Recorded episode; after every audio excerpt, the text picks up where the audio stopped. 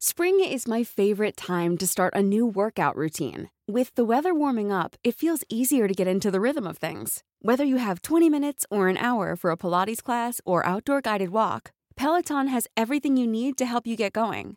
Get a head start on summer with Peloton at onepeloton.com. Mom deserves the best, and there's no better place to shop for Mother's Day than Whole Foods Market. They're your destination for unbeatable savings, from premium gifts to show-stopping flowers and irresistible desserts. Start by saving 33% with Prime on all body care and candles. Then get a 15-stem bunch of tulips for just $9.99 each with Prime. Round out Mom's menu with festive rosé, irresistible berry chantilly cake, and more special treats. Come celebrate Mother's Day at Whole Foods Market. Many of us have those stubborn pounds that seem impossible to lose, no matter how good we eat or how hard we work out. My solution is PlushCare.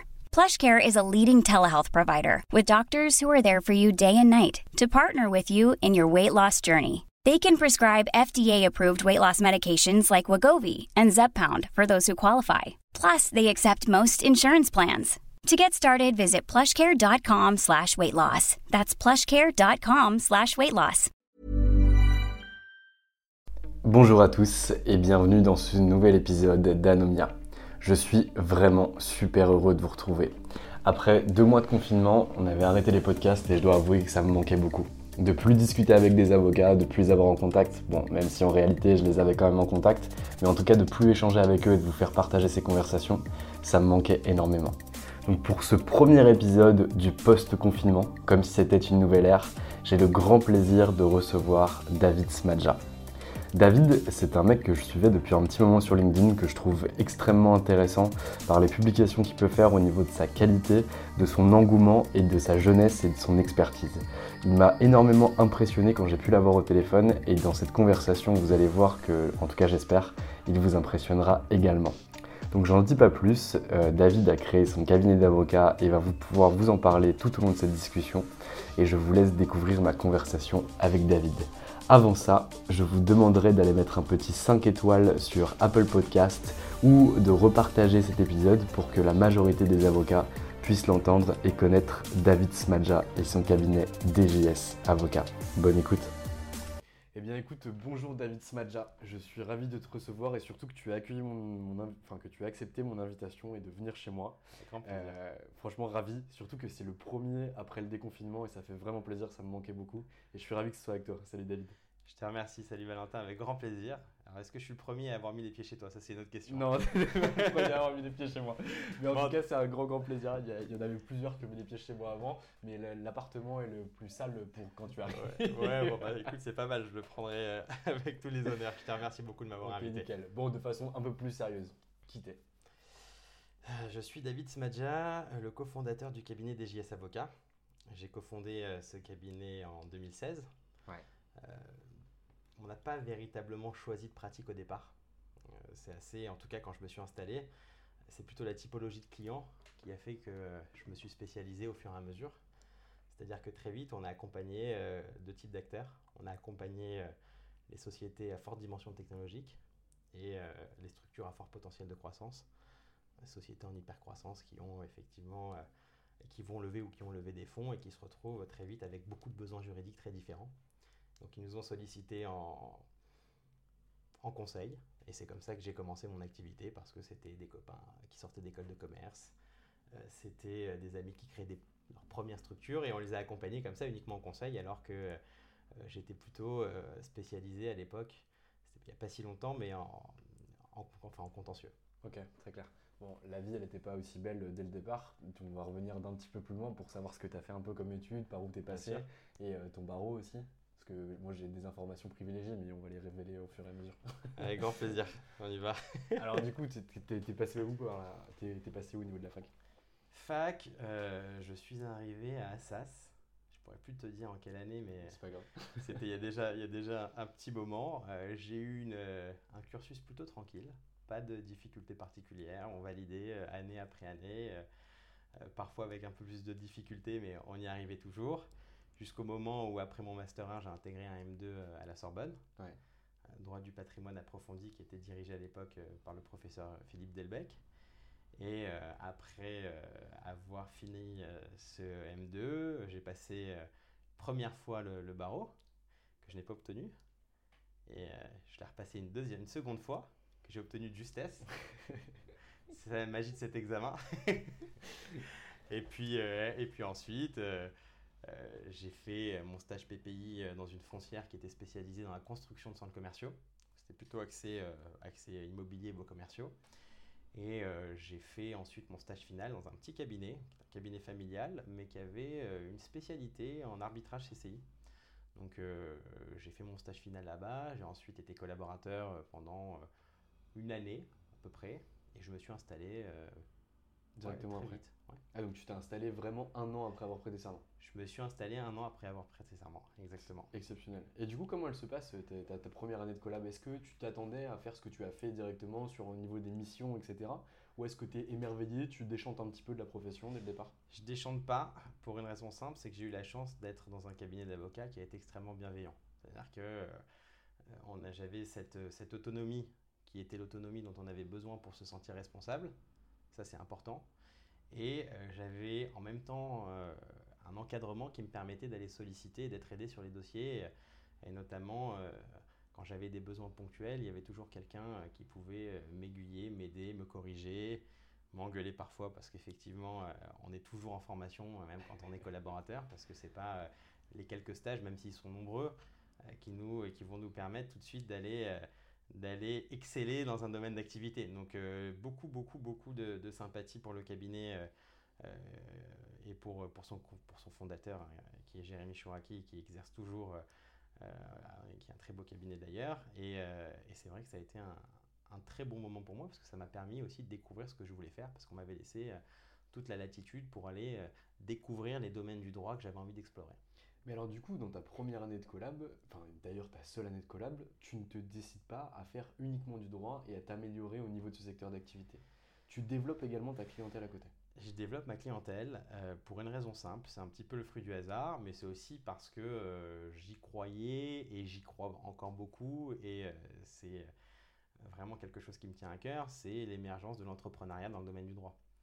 Et euh, quand j'ai commencé à, exercer, j'ai vu naître, apparaître des Legal Tech, premières entreprises commerciales hein, qui, n'avaient pas été créées par des avocats, mais qui avaient été créées par euh, euh, de jeunes ambitieux qui sortaient d'écoles de commerce et qui avaient compris que lorsqu'ils voulaient créer leur première structure, ils ont rencontré beaucoup de difficultés à trouver le bon avocat, mais également aller réaliser les formalités et pouvoir derrière bah, démarrer leur activité. Donc quand ils ont fait ce postulat-là, après avoir euh, évidemment fait le business plan adéquat et après avoir utilisé, enfin, fait une analyse de marché qui était à mon avis assez concluante, ils se sont dit on se lance. Et quand j'ai découvert ça, ça a été un petit peu une révélation parce que euh, je suis toujours passionné d'entrepreneuriat depuis toujours. Et euh, ce qui m'a manqué moi dans ma formation aujourd'hui et ce qui m'avait manqué quand j'ai fait mes études de droit, quand je suis passé à l'EFB, c'était le côté un peu pratico-pratique, comment on se vend, comment est-ce qu'on se vend, comment est-ce qu'on arrive derrière à développer sa clientèle. Et euh, je, peux, je peux les citer, hein. je peux citer la première Legal Tech avec qui j'ai travaillé, qui s'appelle Captain Contrat, et qui aujourd'hui, eux, euh, quand ils ont, je crois qu'ils sont, la création date de 2013, je les ai rejoints euh, juste après la prestation de serment en 2015. Et ce qui s'est produit, c'est qu'ils ont tout de suite proposé du juridique, mais en mettant au cœur de leurs préoccupations la satisfaction client d'un côté, mais aussi la compétence et euh, le service bien exécuté. Et donc, il fallait euh, goupiller avec l'avocat. Et donc, euh, ils ont fait appel à pas mal d'avocats. Et moi, j'étais un des premiers avec, avec d'autres de mes confrères qui avons été référencés. Et ça nous a permis de développer notre clientèle et de comprendre aussi les rouages et la mécanique du développement de la clientèle. Donc, c'est vraiment tu me dis, je parle beaucoup, parfois je me perds un peu. Non, t'inquiète, t'inquiète, c'est super clair. Surtout pas à me dire. Donc en fait, c'est vraiment ça. Euh, c'est l'émergence des Legal Tech. C'est vrai que s'il n'y avait pas eu euh, aujourd'hui, à mon avis, ni Captain Contrat, euh, je me serais peut-être mis corps et âme pour monter en compétences. Mais en fait, ça m'a permis tout de suite de me dire, j'ai la possibilité maintenant, parce qu'ils existent, d'aller développer ma clientèle. Donc je le fais. Si ça fonctionne, tant mieux. Ça me permettra aussi de monter en compétences. Évidemment, j'ai fait des nuits blanches sur des dossiers parce que c'est vrai que sur, sur du corporate, on n'est pas sur la même dynamique. Euh, surtout quand on débute et qu'on est seul, que euh, sur une activité contentieuse où on sait qu'on va être lu, relu, corrigé, challengé. Donc, ce qui signifie qu'au départ, ça a été un peu de stress, mais ça a été du bon stress parce que finalement, ça m'a permis quand même d'aller assez rapidement chercher, enfin, monter en compétences et d'aller chercher évidemment derrière des nouveaux clients, des nouveaux dossiers et une indépendance parce que c'est ce qui m'a permis au bout d'un an de me dire j'ai un choix. Soit, et c'est là où le choix, il, est un petit peu celui que tu as soulevé, c'est soit de me dire je reste où je suis, je monte en compétences et, je deviendrai excellent dans ce domaine d'activité-là, soit je suis une autre voie qui consiste à dire j'ai la clientèle et j'ai développé la clientèle qui me permet de m'installer. Certes, les dossiers que j'ai commencé ou que je commence à traiter ne seront pas aussi importants et aussi rémunérateurs que les dossiers. Alors, les dossiers ne sont pas rémunérateurs quand on travaille en qualité de collaborateur, mais je veux dire, tu vois, le, type de dossier était un peu plus intéressant et stimulant. Euh, euh, mais pour autant, j'ai choisi effectivement cette voie de me dire j'ai la possibilité de m'installer. J'ai développé cette clientèle parce que j'ai fait les bons partenariats au bon moment et ça m'a permis très vite de gagner en indépendance, de gagner en compétences. Et j'ai fait le choix de m'installer un an après. Ok, et donc avant de t'installer, c'est quoi les questions que tu te poses? Qu'est-ce qui te fait peur? En fait, c'est assez, c'est assez simple c'est de se dire comment va se dérouler la première année? Combien de temps je me laisse? Comment va se dérouler cette première année Et de combien j'ai besoin pour tenir un an En fait, c'est toujours la question qu'on se pose sans être capable évidemment d'y répondre parce que quand on fait du droit et qu'on n'a pas une double compétence ou qu'on n'a pas fait un double cursus, qu'on n'a pas fait de comptabilité, qu'on n'a pas fait de finance, bah, on arrive avec des questions et on y répond avec nos arbres, c'est-à-dire bon bah, j'ai un bureau à 800 balles par mois, euh, x 12, euh, 12. je mange un jour sur deux. on est dans une dynamique où on va faire des calculs très simples, on va se dire est-ce que j'ai la possibilité euh, de subvenir à mes besoins en fonction de l'argent que j'ai déjà, de la trésor que j'ai déjà. On n'est pas encore capable de calculer exactement ce que ça va nous coûter en termes de charges, d'URSAF, etc. Donc ça, c'est un petit peu le... Mais on essaye de, calculer voilà, ce que peut nous coûter l'année et de se dire on se lance. Moi, euh, j'avais la, sensation que c'était le bon moment parce que j'étais une période de ma vie aussi où euh, j'avais pas des charges extrêmement importantes sur le plan personnel. Ça aussi, c'est quelque chose qui peut d'un côté soit motivé pour s'installer ou au contraire freiner l'installation parce que celui qui est d'ores et déjà euh, a des enfants et doit effectivement subvenir à leurs besoins. Moi j'étais euh, euh, célibataire, jeune, j'avais pas besoin de 50 mètres carrés pour vivre, il me fallait un bureau, un ordinateur et, et derrière je ne faisais que du conseil. J'essayais déjà à l'époque de digitaliser un maximum de choses donc l'impression ça n'a jamais véritablement été mon truc. Et, et c'est comme ça que finalement, je me suis dit, bon, allez, arrêtons les calculs. on verra. Si dans un an ça marche pas, on verra ce qu'on fera. Et, et finalement, euh, je ne le regrette pas parce que ça a été le bon choix et que je me suis très vite épanoui. Je suis tout à fait épanoui dans ce que je fais aujourd'hui. Donc, euh, je, pense avoir fait le bon choix. Mais c'est trop cool, c'est un super exemple pour euh, tous les jeunes d'ailleurs qui sont en ce moment en, deuxième année de FB et qui galèrent à trouver des collaborations au vu du, contexte actuel. Et c'est un bon exemple aussi qui, qui, est possible de suivre.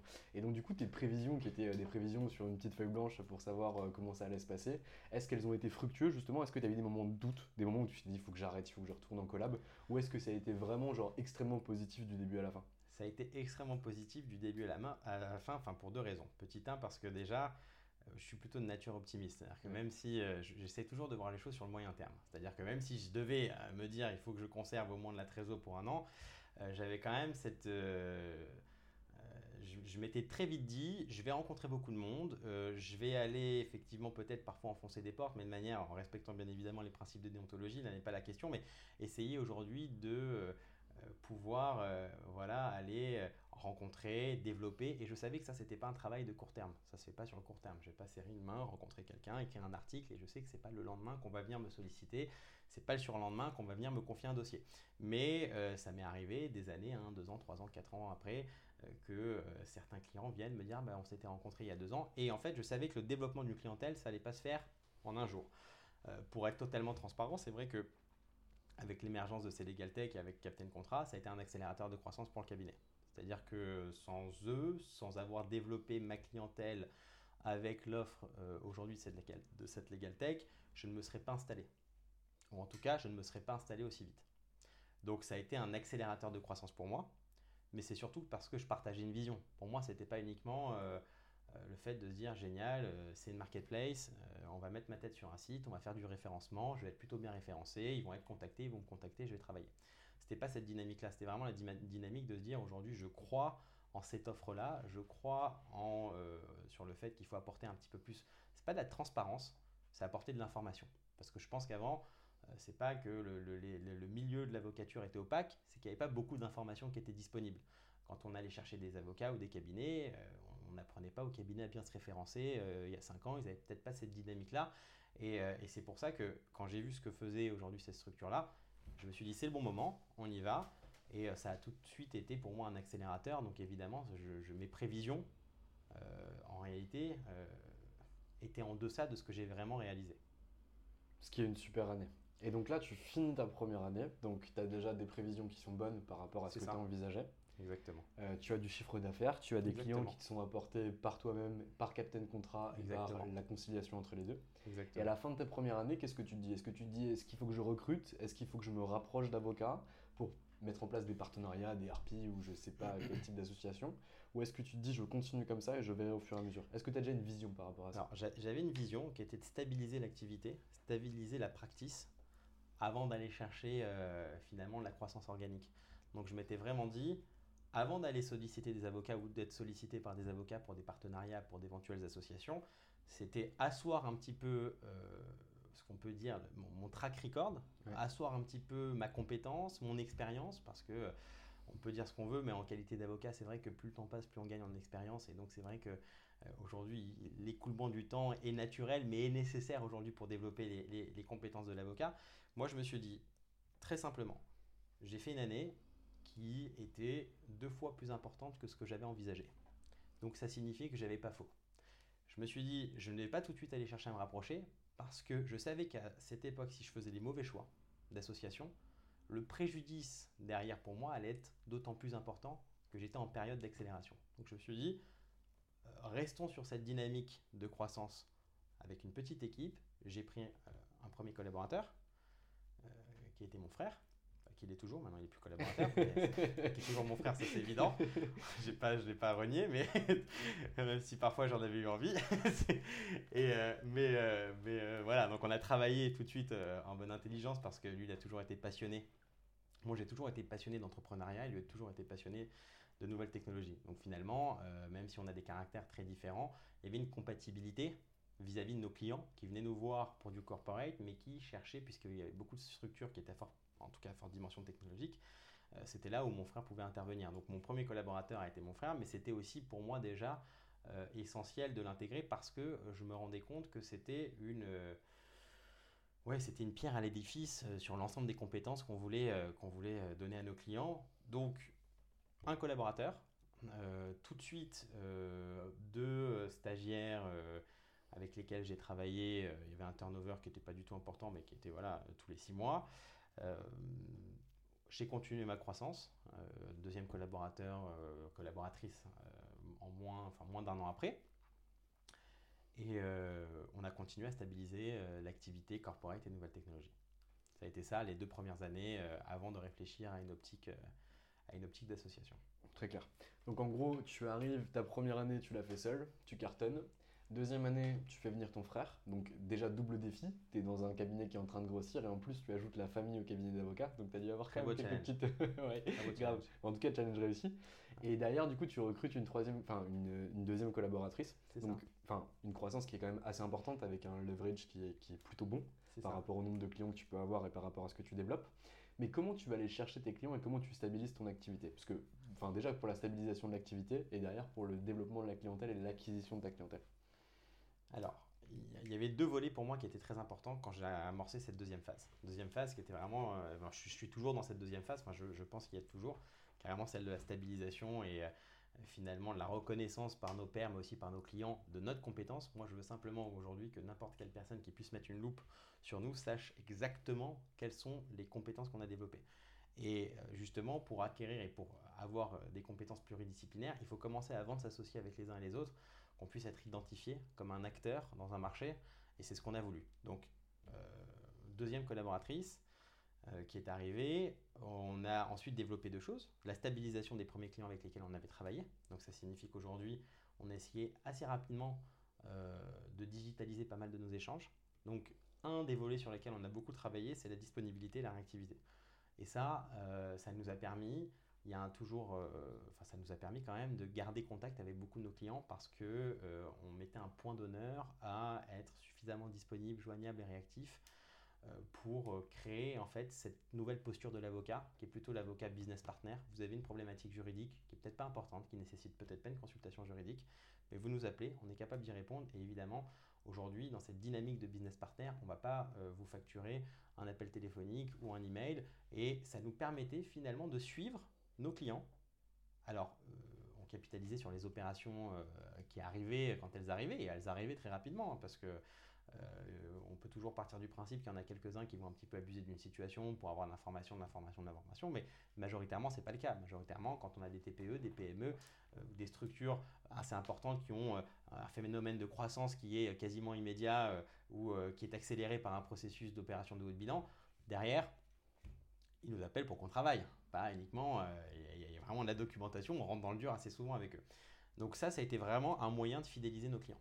Premier point. Et le deuxième, c'était de se dire comment est-ce qu'on peut déjà maximiser un petit peu, euh, aller chercher de nouveaux clients. C'était ça nos deux enjeux. C'était faire en sorte que les premiers euh, de nos clients euh, nous identifient suffisamment pour revenir nous voir avec d'autres besoins, même dans des domaines d'activité différents.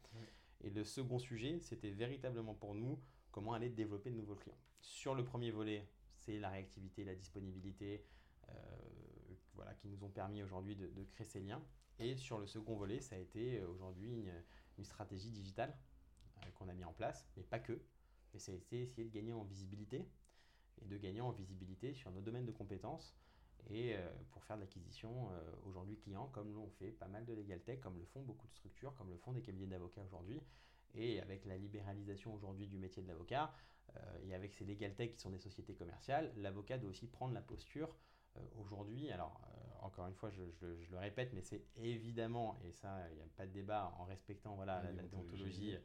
Euh, et, ça, on, a tous, enfin, on a à cœur de le faire, il n'y a, pas de sujet là-dessus. Mais c'est vrai que euh, c'était participer à des workshops, organiser des séminaires, euh, devenir.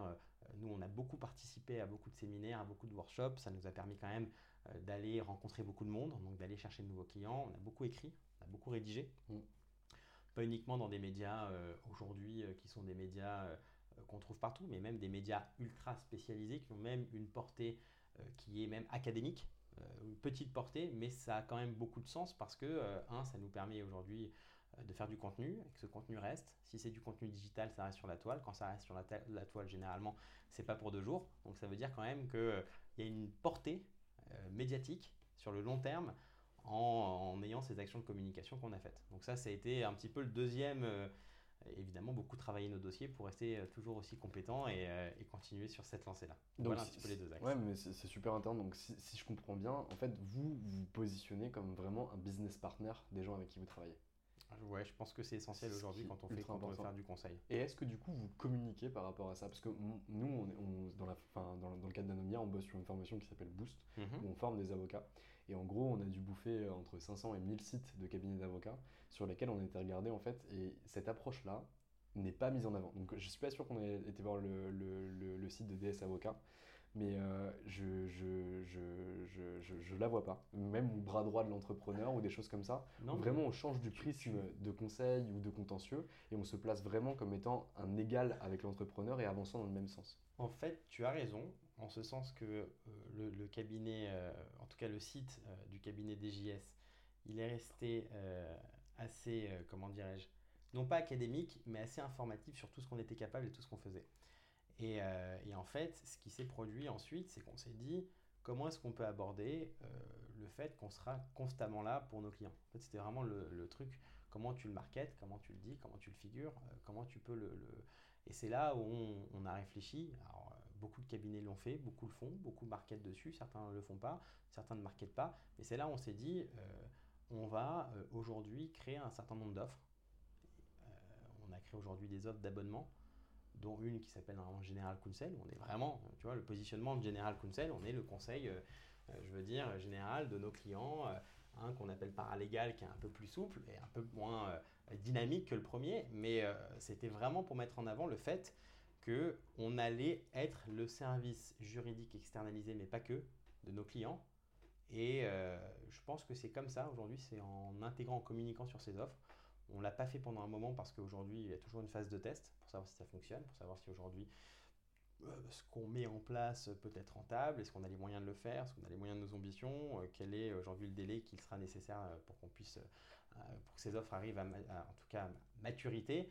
Et là, ça a été le bon moment. Donc, tu vois, tu, fais bien de poser la question parce que on l'a positionné dans nos offres commerciales comme en, en expliquant finalement que ces offres-là étaient un accompagnement day-to-day, c'est-à-dire au jour le jour, on accompagne de manière quotidienne nos clients. Et en fait, c'est vraiment ça qu'on. Et ça, tu ressens vraiment que c'est un besoin qui est exprimé par la clientèle que tu as aujourd'hui Bien sûr. Bien sûr, pourquoi? Parce qu'on a des structures qui sont en hyper-croissance, mais qui dit hyper-croissance dit peut-être trop vite.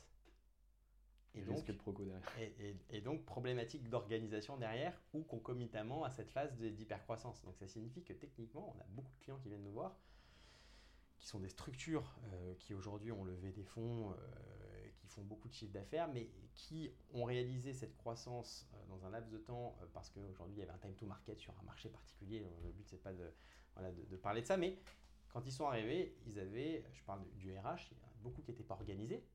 Un vrai sujet, notamment où là on est en train de développer un pôle social justement pour permettre aujourd'hui d'accompagner sur ce volet-là nos clients et il y avait beaucoup, beaucoup, on s'est rendu compte qu'il y avait énormément de besoins immédiats de ces types de sociétés-là parce qu'elles n'avaient pas malheureusement eu le temps.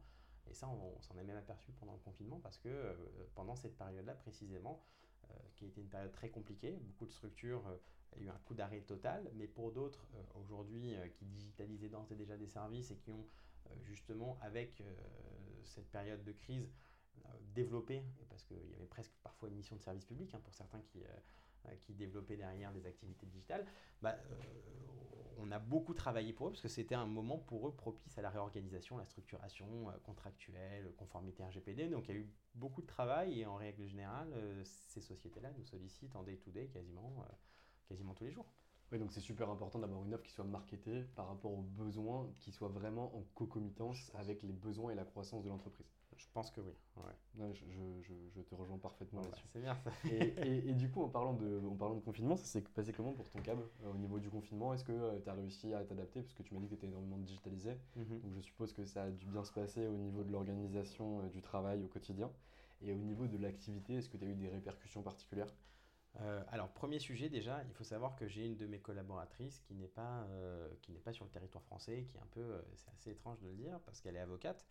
Euh, mais qui est euh, digital nomade. Donc qui bouge beaucoup, euh, qui voyage dans pas mal de pays, mais qui est systématiquement disponible avec les horaires aujourd'hui qui sont les nôtres, sur nos clients, pour nos clients, avec des appels réguliers. Donc ça veut dire que déjà on avait cette, cette possibilité, on l'a testé, ça a marché. Je veux dire, tant qu'on avait des outils pour communiquer, et on les avait, on utilise beaucoup d'outils digitaux aujourd'hui avec lesquels ça nous permet d'être en contact instantanément, de s'envoyer des messages. Il y a tellement d'outils que je ne vais pas tous les citer, mais déjà ça c'était quelque chose qu'on avait déjà expérimenté qui marchait.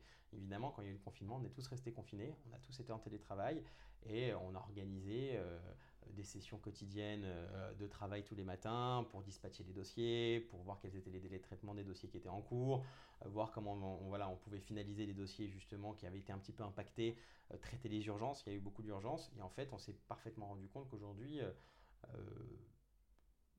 on peut continuer à travailler comme ça en matière. Alors, encore, nous, on n'a pas une pratique contentieuse. On en a une, mais qui a été évidemment freinée. Mais c'est euh, euh, la raison pour laquelle aussi on, a fait rentrer des associés sur cette partie-là. C'est que ce n'était pas une partie que DJS avait développée euh, au départ. Donc aujourd'hui, évidemment, en matière de conseil, on a été moins impacté que d'autres de mes confrères qui, eux, malheureusement, ont vu leur activité stoppée de par la fermeture des, juridictions.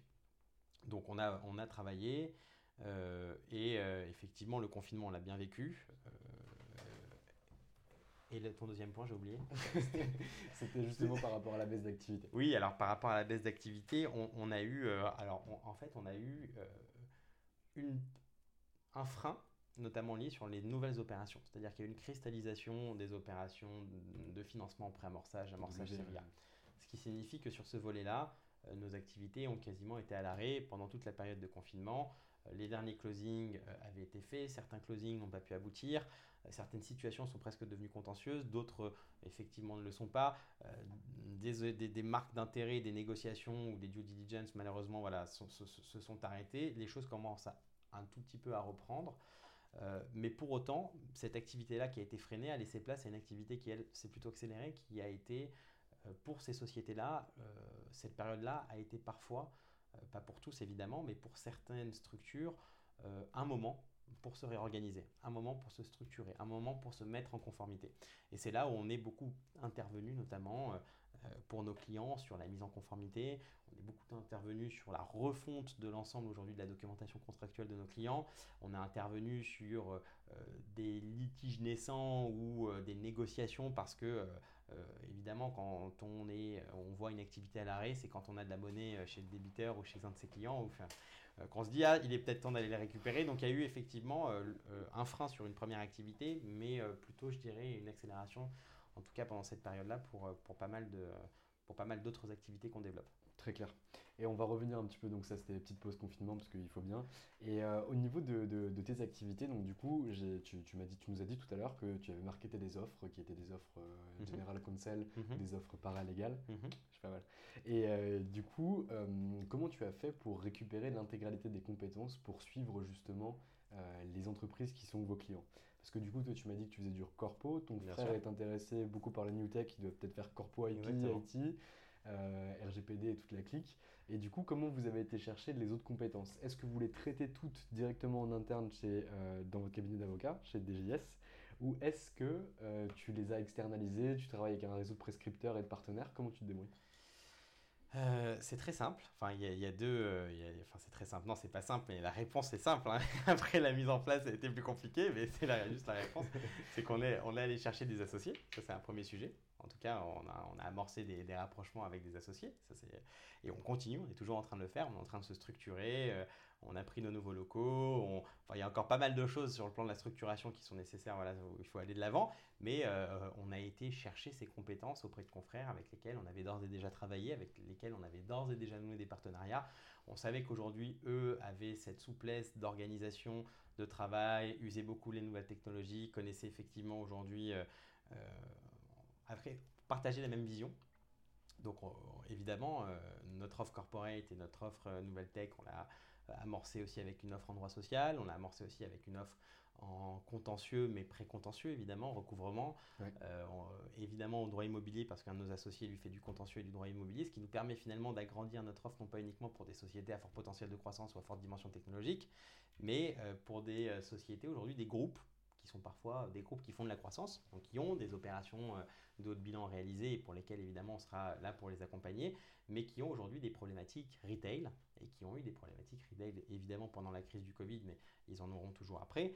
Et euh, c'est la raison pour laquelle, euh, en étendant cette offre, même on a intégré aujourd'hui euh, du conseil, notamment sur les beaux commerciaux, même en droit public, parce qu'on a fait rentrer un de nos associés qui aujourd'hui, lui, dirige le département droit public et droit public de l'innovation, ce qui est intéressant, parce qu'il y a vraiment un côté où il y a une synergie extrêmement intéressante à développer avec notre, pôle droit privé.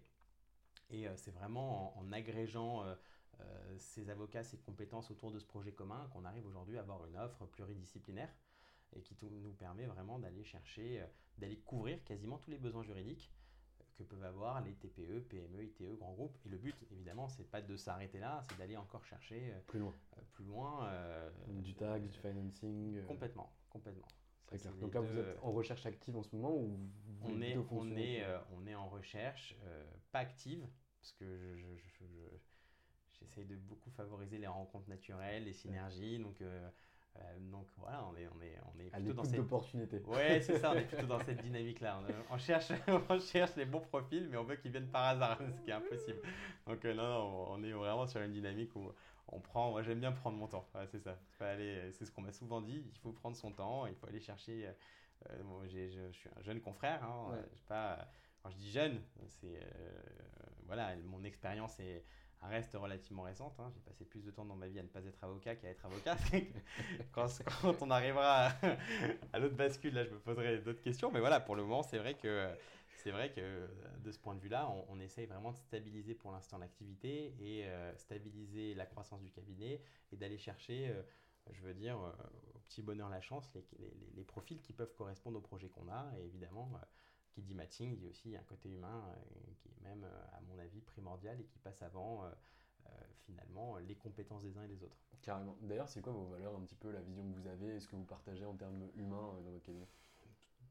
En termes humains, ce qu'on partage déjà, c'est j'aime bien le mot transparence, même si les avocats, on aime beaucoup le dire, parce qu'on on a beaucoup aimé aussi dire que les avocats ne l'étaient pas ou ne l'avaient pas été. Moi, je suis encore une fois, je pense pas qu'il n'y a pas eu, pas qu'il n'y a pas eu de transparence, c'est que déjà, on est dans une organisation où chacun peut plus ou moins facturer en fonction des propres, en tout cas, bah, de sa propre grille de facturation, tout simplement. En fonction de la valeur qu'il crée. En fonction de la valeur qu'il crée, en fonction aujourd'hui de d'autres, d'autres, voilà, enfin d'autres facteurs. c'est surtout apporter de l'information. Donc nous, ce qu'on a voulu faire au départ, c'était se dire, si on arrive à apporter un maximum d'informations sur notre mode de fonctionnement, ça permettra aux uns et aux autres vraiment de comprendre quel est le travail de l'avocat, quel est son rôle, quel est derrière finalement son activité, comment est-ce qu'il interagit avec les clients, comment est-ce qu'ils interagissent entre eux? Il y a toujours une problématique quand on vend de la prestation intellectuelle, c'est que personne n'est véritablement capable de la quantifier. Il y en a qui la quantifient de manière exponentielle, enfin vraiment importante, d'autres qui la qualifient pas du tout parce qu'on part du principe que bon, bah, c'est votre métier, vous devez savoir ce que vous faites, donc il n'y a pas de réflexion, vous l'avez déjà fait dix fois, refaites-le. Et c'est vrai que nous, le but, ça a été d'être véritablement transparent sur notre manière de travailler, sur les équipes, comment est-ce qu'elles interagissent entre elles, de manière à ce que le client comprenne véritablement notre cœur de métier, comprenne véritablement qui on est. Et je pense que le premier, premier facteur, c'est transparence et, et, aussi bienveillance. Et nos clients nous le rendent bien. Donc pour l'instant, je pense que ça va. Petit à petit, c'est ce qu'on essaye, ce qu'on va continuer et s'atteler à faire. Ok, donc du coup, la belle évolution depuis 2016 en 4 ans, franchement, un parcours que j'ai rarement vu chez quelqu'un. Tu dois être le premier qu'on entend dans ce podcast qui a un aussi beau parcours et qui l'explique si bien, en rentrant bien dans le détail, en expliquant chaque étape, que c'était pas simple à chaque fois, même si c'était positif et que tu me dis que c'est bien passé tout le temps. Enfin, je trouve ça vraiment cool que tu reviennes aussi sur tes peurs, sur tes angoisses, etc. Aujourd'hui, on est en 2020. Qu'est-ce que tu aimerais faire dans les prochaines années? C'est quoi tes axes de développement et vers où tu voudrais aller? En tout cas, vers où vous voudriez aller, parce que maintenant, tu n'es plus le seul décideur, vous êtes aussi associé. Donc, vers où vous voudriez aller C'est une bonne question. C'est une très bonne question. non, parce que là, je t'ai dit qu'on était toujours dans la phase 2, mais la phase 2, elle dure depuis très longtemps. J'aime bien, phaser les... J'aime bien phaser les choses, comme ça, ça me permet. Tu sais, je suis un peu. Euh, T'as raison, c'est comme ça qu'on marche. Je, je, suis un peu psychorigide, tu vois. Enfin, je sais pas comment on appelle ça comme on veut, mais euh, phaser, on est toujours dans cette phase de consolidation, on cherche à consolider. Et je pense sincèrement que euh, la prochaine phase, ça va être euh, une phase qui sera plutôt euh, montée en verticalité. Et s'il y a quelque chose aujourd'hui qu'on aimerait vraiment faire, ce serait de trouver et d'aller chercher, agrandir l'équipe avec des avocats qui ont un peu plus d'expérience que nous. C'est toujours intéressant parce qu'aujourd'hui, on veut toujours apprendre de nos pairs et l'un des buts, et le but qu'on se fixe, c'est de monter en compétence. Je pense que stabiliser le chiffre d'affaires, c'est ce qu'on est en train de faire. Stabiliser des pratiques, c'est ce qu'on est en train de faire. Et maintenant, c'est vraiment emmagasiner un maximum d'expérience. Et qui dit emmagasiner d'expérience, ce sera effectivement monter en verticalité sur des dossiers qui seront parfois. Alors, encore une fois, nous, on aime traiter tout type de dossier, sans distinction. Il n'y a pas de petits dossiers dans un cabinet d'avocat. Il n'y a pas de petits clients dans un cabinet d'avocat. Et ça, euh, euh, je l'ai appris à mes dépens. Le client, euh, quand j'ai fait mon premier dossier que j'ai considéré à ma mesure hein, comme étant un dossier important, j'ai toujours, je, me suis parfois perdu en me disant, oh, mais ça c'est un petit dossier qui venait derrière. Alors non, c'était pas un petit dossier, c'était un petit besoin, mais qui correspondait à un dossier qui permettait peut-être et qui permettrait peut-être plus tard d'accéder à des dossiers qui sont plus importants. Donc en fait, euh, pour nous, c'est de se dire, on monte en verticalité en, emmagasinant de l'expérience, en allant chercher effectivement une équipe qui va nous permettre euh, justement de gagner en maturité, euh, d'aller chercher des dossiers qui seront des dossiers évidemment d'envergure, mais évidemment sans jamais délaisser nos clients qui ont tout type de besoins. Je ne sais pas si je me suis emmêlé des pinceaux, si j'ai été clair, mais c'est vraiment consolider le chiffre d'affaires, c'est ce qu'on fait.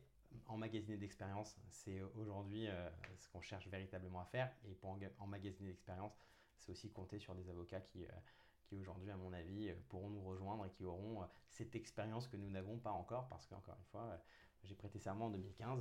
Je, je, peux, je, peux, remuer les choses 100 fois sur, sur la planète Terre. Tu vois, je peux pas accélérer le temps et je peux pas dire que ça fait 40 ans que j'ai eu le baron. Oui, tu n'auras jamais l'expérience d'un Jean-Michel Darrois au bout de 50 bars, c'est l'évolution.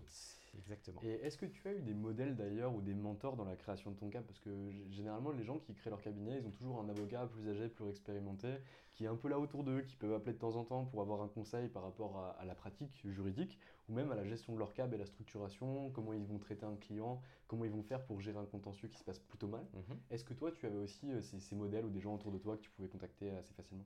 Ouais, on, A, on, a, eu, on a eu pas mal, enfin en tout cas quand j'ai débuté et que j'étais... Euh, cas collaborateurs.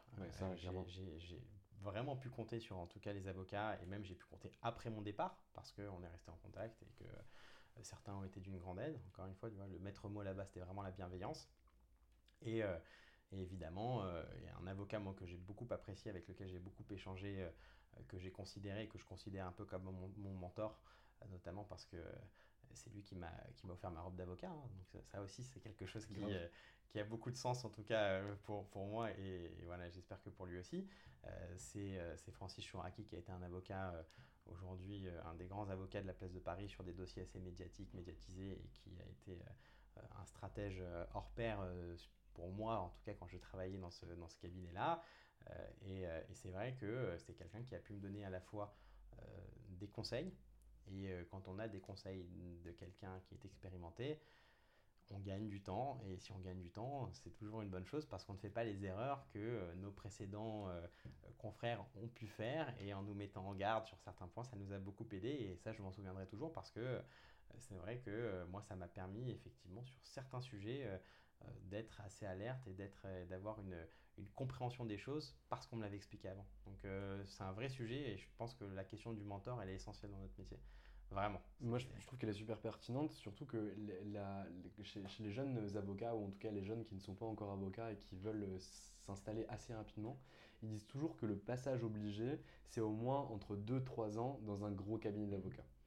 Et en gros, toi, tu es en train de m'expliquer ce que j'essaye de, transmettre parce que je partage ton opinion là-dessus. Peut-être qu'on a tous les deux tort et peut-être que c'est faux. Qu'avec un bon mentor, peu importe que tu sois en interne ou peu importe qu'il soit en externe, à partir du moment où tu peux compter sur lui, tu apprendras beaucoup plus vite quand tu feras les choses par toi-même. Et si tu es vraiment dans la merde, dans ce cas-là, tu pourras contacter quelqu'un.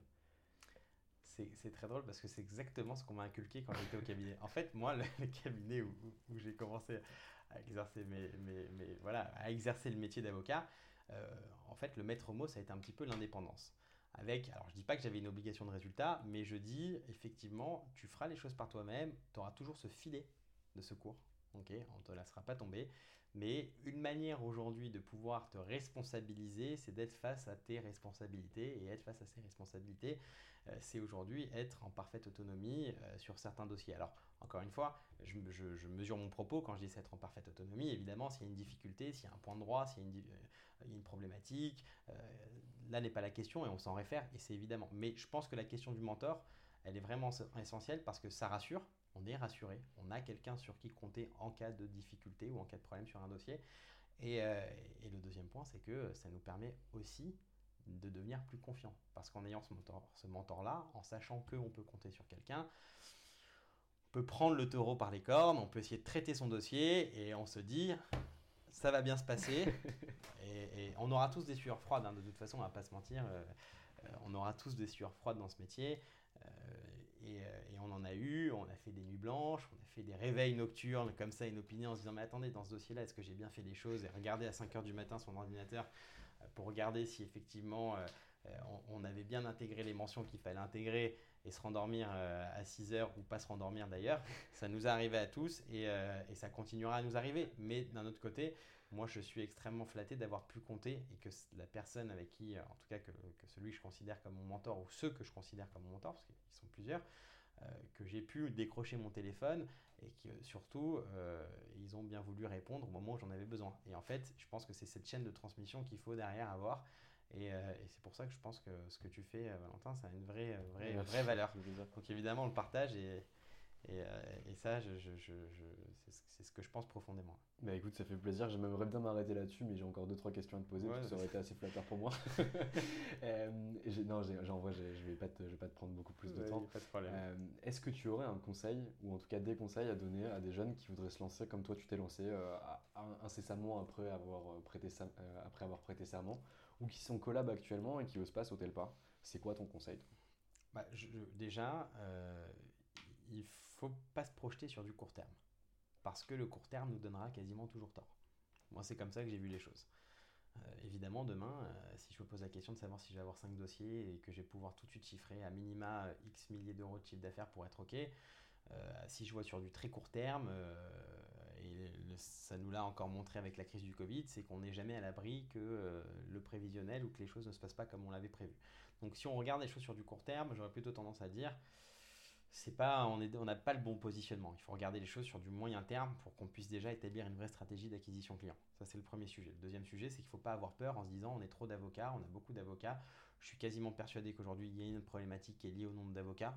Mais encore une fois, euh, euh, je pense qu'il y a suffisamment de pratiques et il y a suffisamment de dynamique et il y a suffisamment aujourd'hui euh, de manières d'exercer le métier d'avocat avec de nouvelles professions, avec évidemment de, nouvelles compétences de l'avocat qui fait qu'aujourd'hui, je pense que l'avocat doit aussi se poser la question de savoir quel est le secteur où est-ce qu'il y a du travail, quel est le secteur où aujourd'hui il y a un petit peu comme je ne veux pas faire un parallèle avec des sociétés commerciales, mais The Winner Takes All, on sait que sur une pratique, évidemment, on va pas s'installer seul demain matin en concurrence parce qu'on sait que généralement, c'est l'apanage de cabinets qui sont plus, plus importants. Donc, c'est comprendre aujourd'hui quel est le marché, voir à moyen terme les choses et pas les voir à court terme. Et, euh, sauter le pas parce que euh, je pense qu'il y a quand même beaucoup d'organisations aujourd'hui, et ça c'est un sujet aussi euh, important qui aide les jeunes avocats. vous aujourd'hui vous avez aussi pour but d'aider ces jeunes avocats à avoir une progression, à avoir une compréhension du marché. Euh, et, je pense qu'avec euh, cette vision moyen terme, euh, comprendre aujourd'hui quel est le marché pour l'avocat, quelles sont les nouvelles compétences et quel est le marché cible, et enfin se faire bien accompagner, parce qu'on n'est pas lâché dans la nature en se disant bah, c'est génial, alors je vais me balader, j'ai trouvé un client, est-ce qu'il n'y a pas un Doctolib pour nous? Non, maintenant ça n'existe pas, personne ne va venir sonner à la porte et vous dire bonjour, est-ce que je veux une consultation? Donc ça ne va pas être le cas, mais je pense qu'il y a quand même aujourd'hui des structures qui sont capables d'accompagner les avocats, qui peuvent les aider à, développer. Donc je pense que euh, c'est des petits faisceaux d'indices voilà, que je, lance comme ça, en tout cas qui pour moi m'ont aidé et qui m'a permis de m'installer et qui m'a permis de, développer. Je pense que euh, euh, et, après, le, temps fait son effet, la pratique, la compétence, la montée en compétence. Et ça, aujourd'hui, je pense que c'est un cercle vertueux à terme parce que ça permet euh, d'aller euh, faire en sorte que de nouveaux clients vous contactent parce qu'ils ont entendu parler de vous. Quand ça, ça arrive, c'est qu'on commence petit à petit à voir la marge de progression. Ça fait plaisir en plus, je pense, la première fois. Ouais, ça fait plaisir. non, ça fait plaisir, mais la, la, marge de progression, elle commence à arriver pour moi à partir de là. Ah, ce client-là qui a été recommandé, enfin, quelqu'un a recommandé qui a recommandé, ça veut dire que petit à petit, euh, l'oiseau fait son nid. L'oiseau fait son nid. on commence à avoir un tout petit peu, euh, euh, voilà, de, déco. chacun le fera à sa mesure, et, c'est ce qui nous permet quand même d'aller d'aller développer. Ok, c'est Bon, dernière petite chose, David, est-ce que tu veux faire passer un message? Est-ce que tu recherches quelque chose ou est-ce que tu veux nous donner l'adresse de tes nouveaux locaux? Pour qu'éventuellement des collaborateurs, des clients qui nous écoutent peut-être euh, viennent te contacter et te disent c'est grâce à Anomia euh, que je suis là. Bah, avec grand plaisir. Si vous voulez venir boire un café au 5 rue Lincoln, vous êtes les bienvenus. Alors évidemment, euh, on respectera les mesures sanitaires qui aujourd'hui sont obligatoires et on s'attelle à le faire au cabinet, mais vous n'hésitez pas à venir. voilà, on est dans le 8 on est bien installé.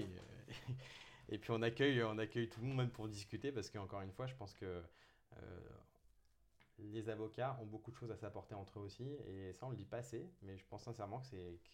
En tout cas, c'est, je, je, pense que c'est le cas. Donc, euh, jeunes avocats, étudiants, fin d'études, PPI, euh, euh, stage final, on, on, discute avec, avec grand plaisir. Eh ben écoute, super David, je te remercie pour ton bah, temps et pour la qualité de l'intervention et puis j'espère que plaisir. ça va plaire à nos auditeurs. Bah écoute, je te remercie beaucoup en tout cas pour l'invitation. Avec grand plaisir. Ciao David, bonne Ça marche. Et eh bien voilà, c'est fini pour aujourd'hui. On se retrouve lundi pour un nouvel épisode du podcast. J'espère que celui-ci vous a plu et je vous invite à aller voir notre nouveau site sur www.anomia.fr pour voir les, formations que nous proposons aux avocats, des formations business dédiées aux avocats. Belle journée